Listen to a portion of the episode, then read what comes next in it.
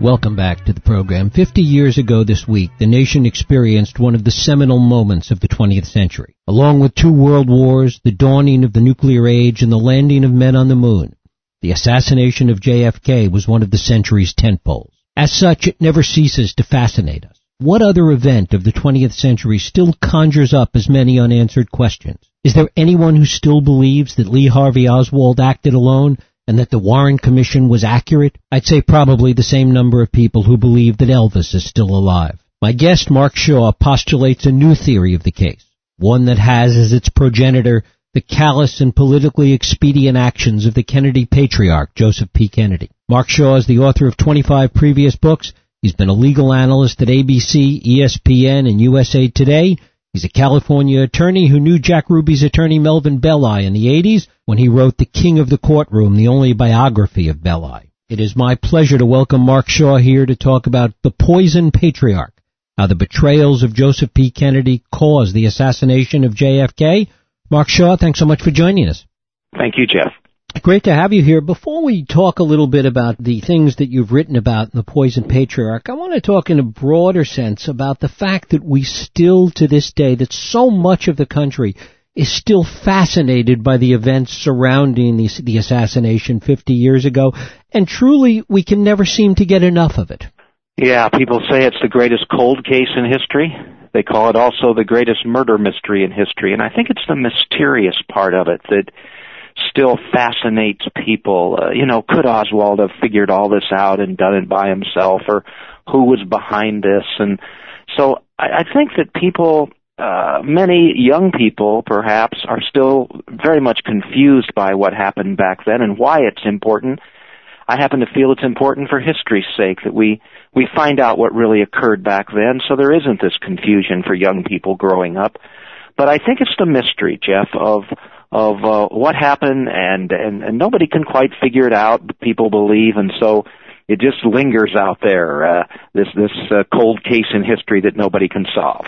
And of course, as time goes by, and, and particularly among young people, as the distrust of government and distrust of institutional power continues to grow, there seems to be even less belief in the Warren Commission report and in the official documents surrounding the case. Yeah, there, I think there is that distrust now of almost any government uh, document or investigation or whatever it is. You know, we we never know where the money's coming from these days, and it's the same as what happened back in 1963. We'll get into that in a minute with Joe Kennedy and the abuse of power and corruption with money that he had. But it's the same uh, way today. Uh, with the Supreme Court decision, you know, we corporations involved in fundraising and and political donations and everything. I think people don't know where the money comes from, and so they always wonder, you know, what the agenda is. Is is somebody doing whatever they're doing impartially, or they're doing it because they were put up to something? And so I think that adds. Um, to the the um, feeling by people that you really can't trust the government anymore, and that's that's uh, that's too bad. It really is. Given that there are dozens and dozens of theories and books on the assassination, what set you on this particular quest? Well, uh, I, I re- actually stumbled onto the information. I never set out to write about uh, the JFK assassination or or um, uh, you know to to really get involved with all of that or or target uh, the indictment as I have in the book of Joe Kennedy. I had written a book about, as you mentioned, uh, Melvin Belli, uh, published in 2007. I knew Mr. Belli in the 80s always fascinated by him. But as I began to interview friends and colleagues who knew Belli, especially back in the 60s and 70s, something was fishy about the Jack Ruby case. Um, in the book, I have 23 different uh, troubling points about his representation of Ruby. Among them are that he, you know, uh, was a personal injury lawyer. Well, why did he become Jack Ruby's criminal defense attorney?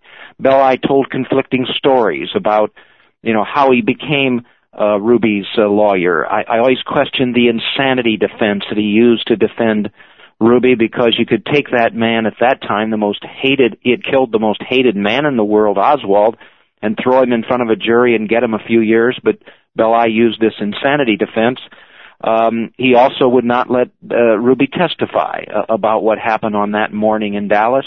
And then Belli was a blabbermouth, Jeff. He would he, loved to You know, he loved the the, the spotlight. Uh, used to go to hotels, and the first thing he would do is page himself so that everybody would know he was there, and yet he would never talk about the Ruby case. So all of these things triggered my interest in finding out a little bit more about Belli, including the connections that he had to the mafia. Talk a little bit about whether or not there is separation, or there ever could have been separation from the Ruby case to the assassination itself, and the way that you believe and that some believe that they're inextricably linked.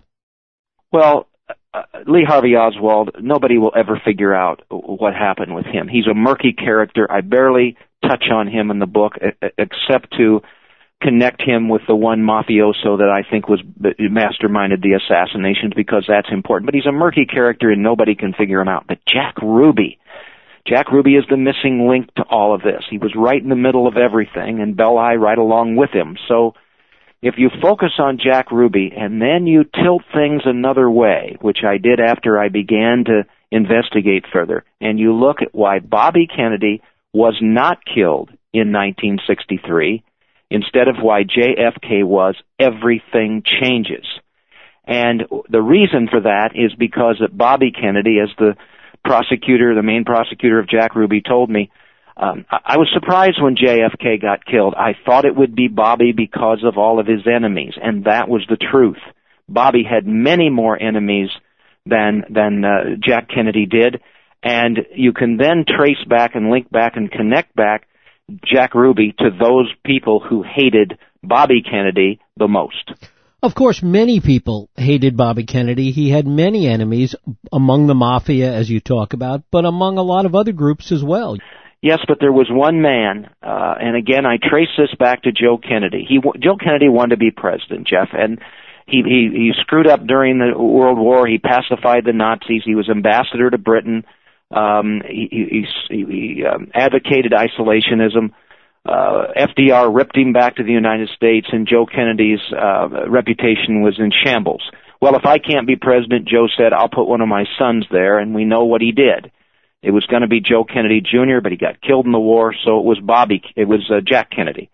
Um, put him in uh, the senator's spot and then ran him for president in 60. But Joe felt like the election was going to be close. He was going to lose in Illinois and West Virginia, so he called in some old, some old mafia buddies he had. They used their power and money to win those states for JFK. But the deal was that if uh, JFK uh, was in uh, was in the White House, the mafia would be left alone, and especially one man named Carlos Marcello, uh, a New Orleans don whose empire extended to Dallas. And it's Marcello who hated Bobby the most. Bobby had deported him, and Marcello re-entered the country, and Bobby was trying to deport him again. He charged him with conspiracy. There was a trial occurring in November of 1963, just at the same time as the assassination took place. Marcello was desperate, and he was the one man who hated uh, Bobby more than any other, and had connections to Jack Ruby, and then to Belli through Belli's client, the mobster Mickey Cohen, and you can see how that all circulates together. And and what I try to do in the book is give a common sense approach to what happened. No sensationalism, no speculation, no rumor, no entertainment value, just plain facts laid out like a prosecutor would for a jury. And talk a little bit about the decision that Joe Kennedy made to insist really, to, to really force Jack to bring Bobby in as Attorney General. Well, excellent, because it's a, a decision that changed the course of history. And John Siegenthaler, who is as respected a journalist as we have in this country, uh, now head of the First Amendment Center in Nashville, uh, was Bobby Kennedy's press secretary and he was right there when um, uh, Joe Kennedy insisted, ordered, whichever word you want to use, JFK to appoint Bobby Kennedy Attorney General. And that was just a shock to those who had been promised they would be left alone because they knew Bobby would come after them. It was a double cross. And I think Joe Kennedy, people have asked me, why would he do that? Well, I think he had that feeling the Kennedys have, that they played by different rules, that their actions didn't have consequences, that he could get away with that, but Bobby went after those guys and, you know, you can't mess with those guys and I'll just tell you one personal experience so you'll know. When I was with Good Morning America in the late 1970s, uh, I interviewed the lawyer for a mobster in Philadelphia named uh, Carlo, uh, named uh, Angelo Bruno, and I went over there and interviewed him, and he gave me some great information about the mafia in Atlantic City and all of that. And so they played that the next day on Good Morning America. They really liked the story and said, "Mark, can you get him to talk to you again?" So I called his office that next morning, and the secretary answered, and she kind of had a, a muffled uh, tone to her voice, and I said, "Well, is Mister whatever his name was? I can't recall it." There, and she said there was silence, and then she came back on, and I said, "Excuse me, but I really would like to talk to him again." And she she was crying, I could tell, and she said, "Well, Mister Shaw, don't you understand? I guess you don't know. They blew up his car today with him in it. You can't mess with those guys." And Joe Kennedy decided uh, he was he was uh, bigger than life he had the power, he had the money, but that decision he made to force JFK to appoint Bobby Attorney General, as I say, changed the course of history and caused the senseless death of JFK. What belief did they have? What assurance do you think that the, the, the, mob had that in fact, even if Kennedy was dead, even if Johnson became president, that Bobby Kennedy wouldn't continue as Attorney General for a protracted period of time and that the prosecutions would continue? Well, it's a great question. Why don't you kill uh, Bobby Kennedy? Well, those guys are smart, and they and they realize if you kill John Kennedy, then I mean, excuse me, if you call, uh, kill Bobby Kennedy, Jack Kennedy will come after you with everything the government has, all the forces that that were possible.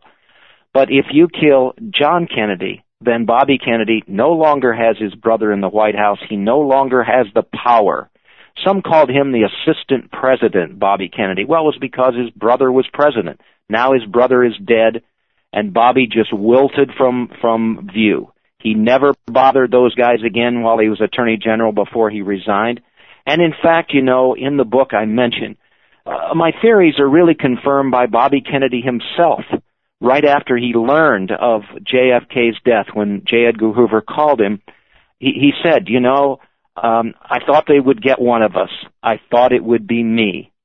And we don't have the time, I'm sure, for me to read from the book, but later on he told Richard Goodwin, uh, Doris Kearns Goodwin's uh, husband, uh, you know, uh, the same thing. Uh, I, I thought it was, uh, you know, I thought it was, um, thought they were going to kill me, not John, because of my enemies. So, uh, Bobby knew, and Bobby tells us who killed his brother, and unfortunately, I have trouble getting the mainstream media to to um, to want to hear this. They want to go with all of these other um, pie in the sky theories and things like that. But Bobby Kennedy actually told us, and and it's confirmed who killed his brother.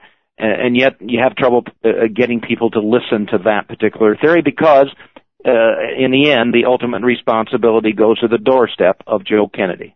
What did J. Edgar Hoover know, and when did he know it? Well, I'll tell you what, he he really pulled one over on the media and the American public like none done before. Because right after uh, the the assassination, uh, he decided it was Lee Harvey Oswald, and he convinced everybody else it was. Uh, you can you can read in the book the memos that he wrote. The memos are written uh, uh to him back and forth with his agents and so on and so forth. It is Lee Harvey Oswald, and that is it. And we are not going any further because uh, for for uh, to save face in some ways Hoover did that because if it was a conspiracy of any kind then people were going to ask well why couldn't you have prevented this but if it's some nut like they were calling Oswald at the time who did this then Hoover doesn't have any responsibility for that he he he he gets a, a free pass and so the the way that he did that and closed off everything then that led to the focus on Oswald and no one else Ruby Belli anyone else at the time, and then that was elongated when you went on into the Warren Commission, and when they came out with Oswald uh, being the lone gunman, that was it. So you talk about a distortion of history. Vince Bugliosi and others who advocate this Oswald thing that it's like they they read J. Edgar Hoover's mind and decided that's what they wanted to do. And as I say, uh, J. Edgar Hoover uh, pulled a trick. He he he got everybody looking in the wrong direction and they've been doing that for 50 years. Why were there very few efforts on the part of the Warren Commission to look into the mafia connection, the New Orleans mafia connection, Carlos Marcello, etc.? Well, back then I think they wanted to close the door.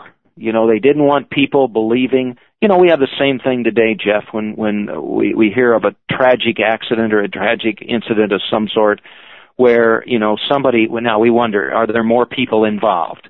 Well, most of the time, law enforcement, investigative bodies, or whatever, they don't want the American people to feel like they're in harm's way. They want to close the case. They want to say it was this one person, and that's it.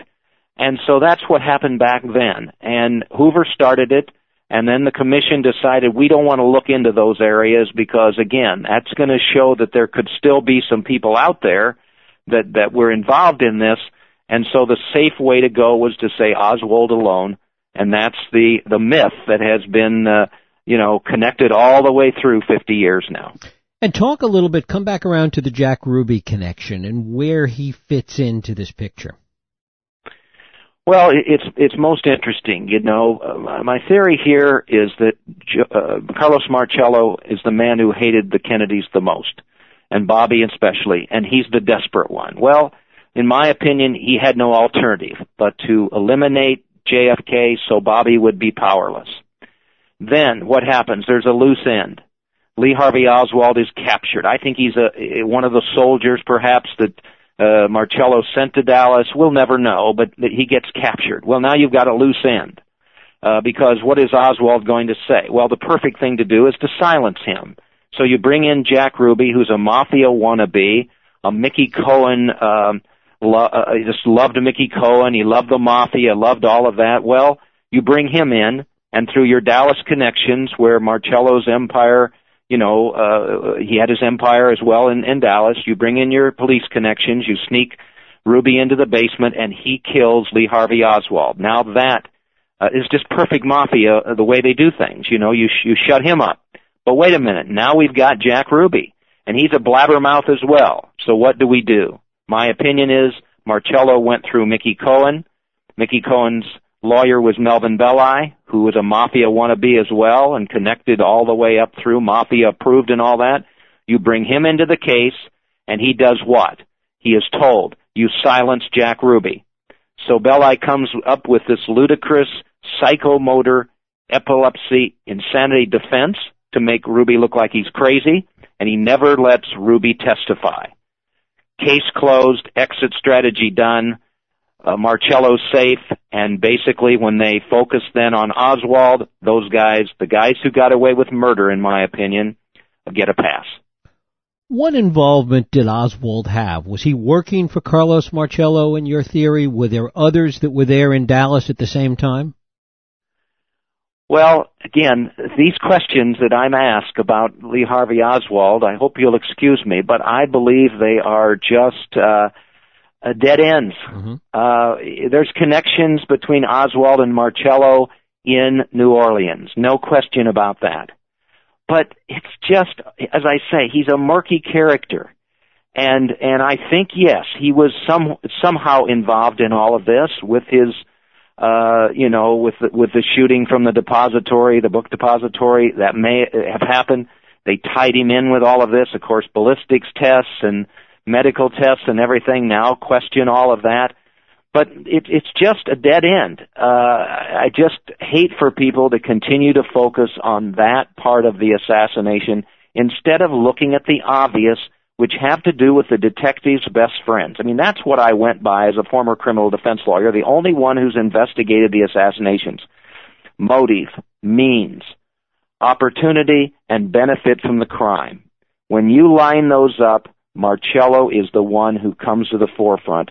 And I'm telling you, a first year prosecutor could take the evidence that I have in my book and go in and convict Marcello and all of those who were involved with him, including Cohen and and uh, and Ruby and uh, Belli and all of them, based on that evidence that I have. If we put Oswald aside, how many others might have pulled the actual trigger in Dallas? Well, again, you have to think about how the mafia works. And, you know, you put them in a corner, they're going to react. And this is what happened with Marcello. Others have pointed towards him, but nobody has connected him to Ruby and to Belli like I have through Mickey Cohen and all of that. And I, I really believe that, that what happened is, um, he had his connections in Dallas, uh, Marcello did, and he recruited a number of people. We we still don't know probably who they all were. There's uh, speculation about them at all, but I think Oswald may have been one of them. The biggest problem with Oswald is motive.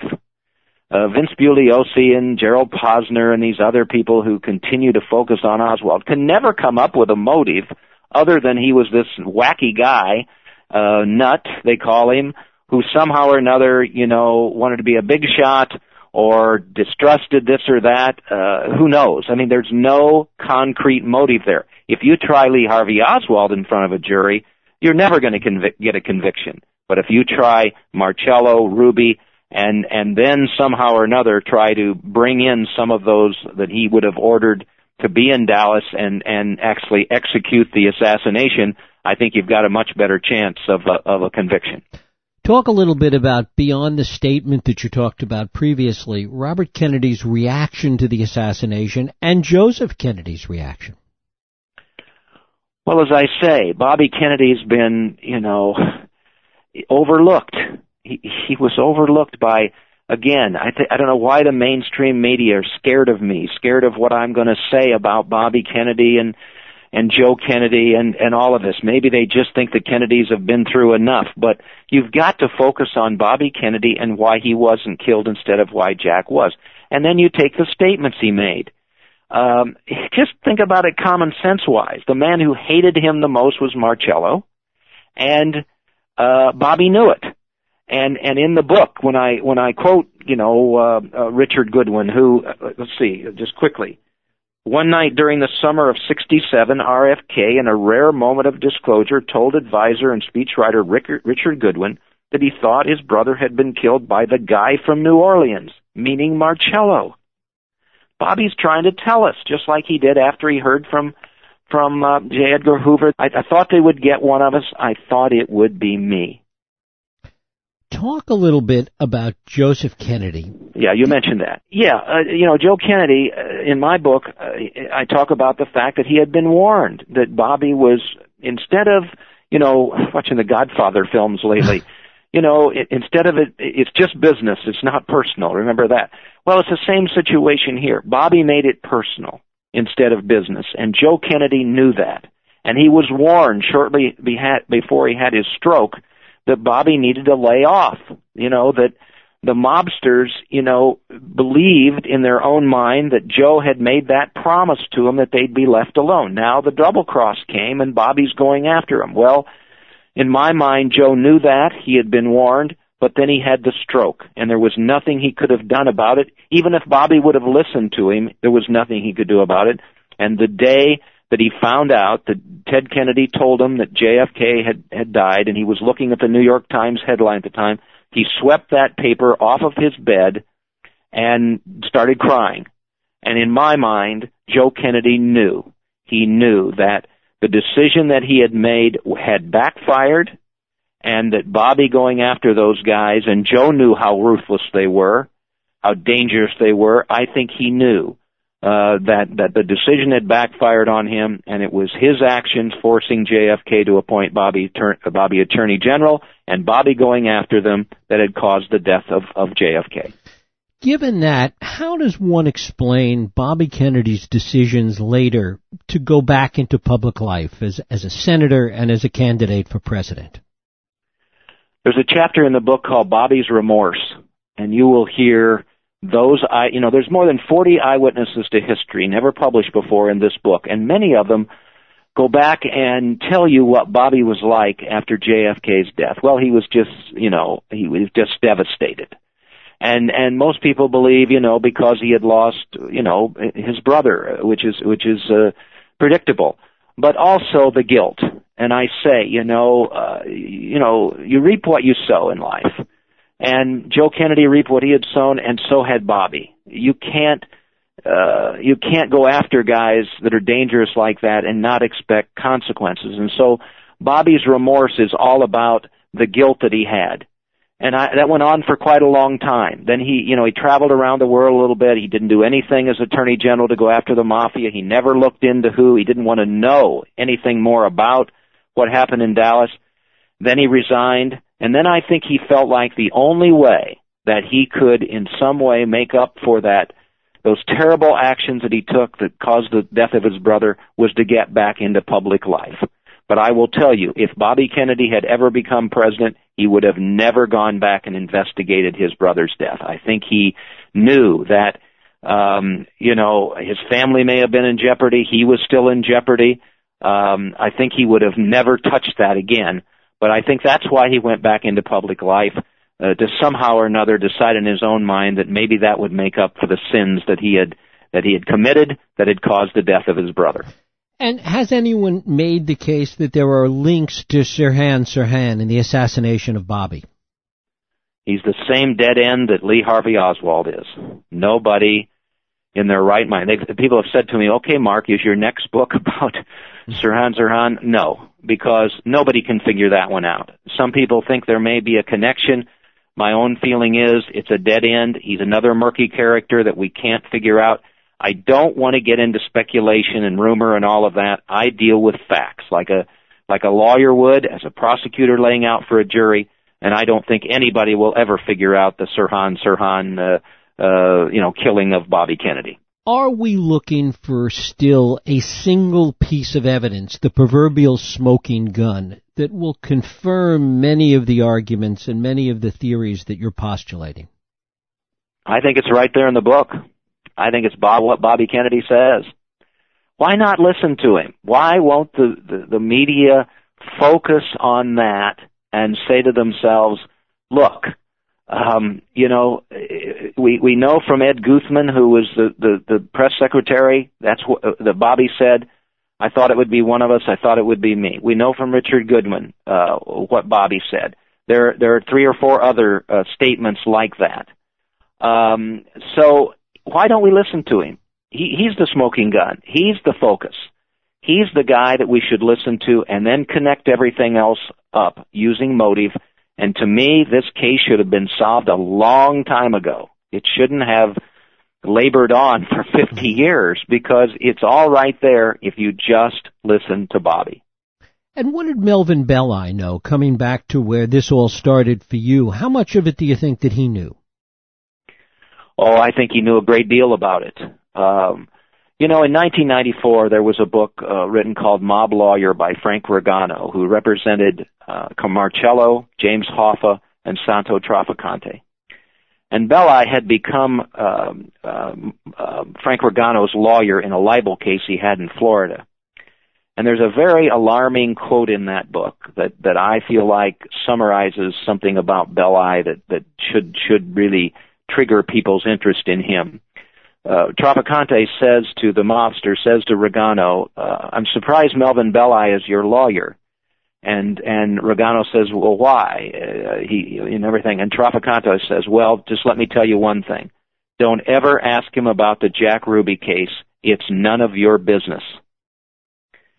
Belli, who would sue everybody in the world for anything at the drop of a hat, never even responded to Ragano. I've interviewed Ragano's wife.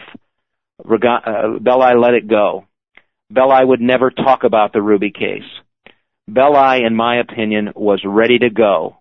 If there was somebody who was um, uh, uh, arrested after the JFK assassination, he would have represented that person.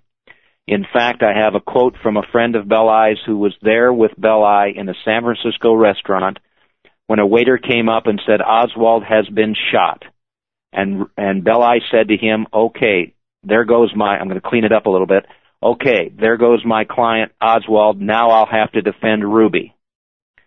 There's other remarks and and eyewitness testimony in the book that Belli was on call. I think he he had an idea of what was going to happen in Dallas. Maybe he wasn't aware completely of the details, but I think the mob lawyer Belli was on call. And in fact, during the during the trial, the judge Joe Brown, in his memoir, recalls that Belli kept mixing up Oswald and Ruby during the trial, as if he was representing Ruby, uh, as if he was representing Oswald. So there's that eyewitness testimony that connects Belli with knowledge of, I believe, what was happening, and he was ready to go to Dallas uh, to defend whoever he was ordered to do so. Mark Shaw, the book is The Poison Patriarch, How the Betrayals of Joseph P. Kennedy Caused the Assassination of JFK. Mark, I thank you so much for spending time with us. Thank you. Great questions, Jeff. Thank you. Thank you. We'll take a break. I'll be right back.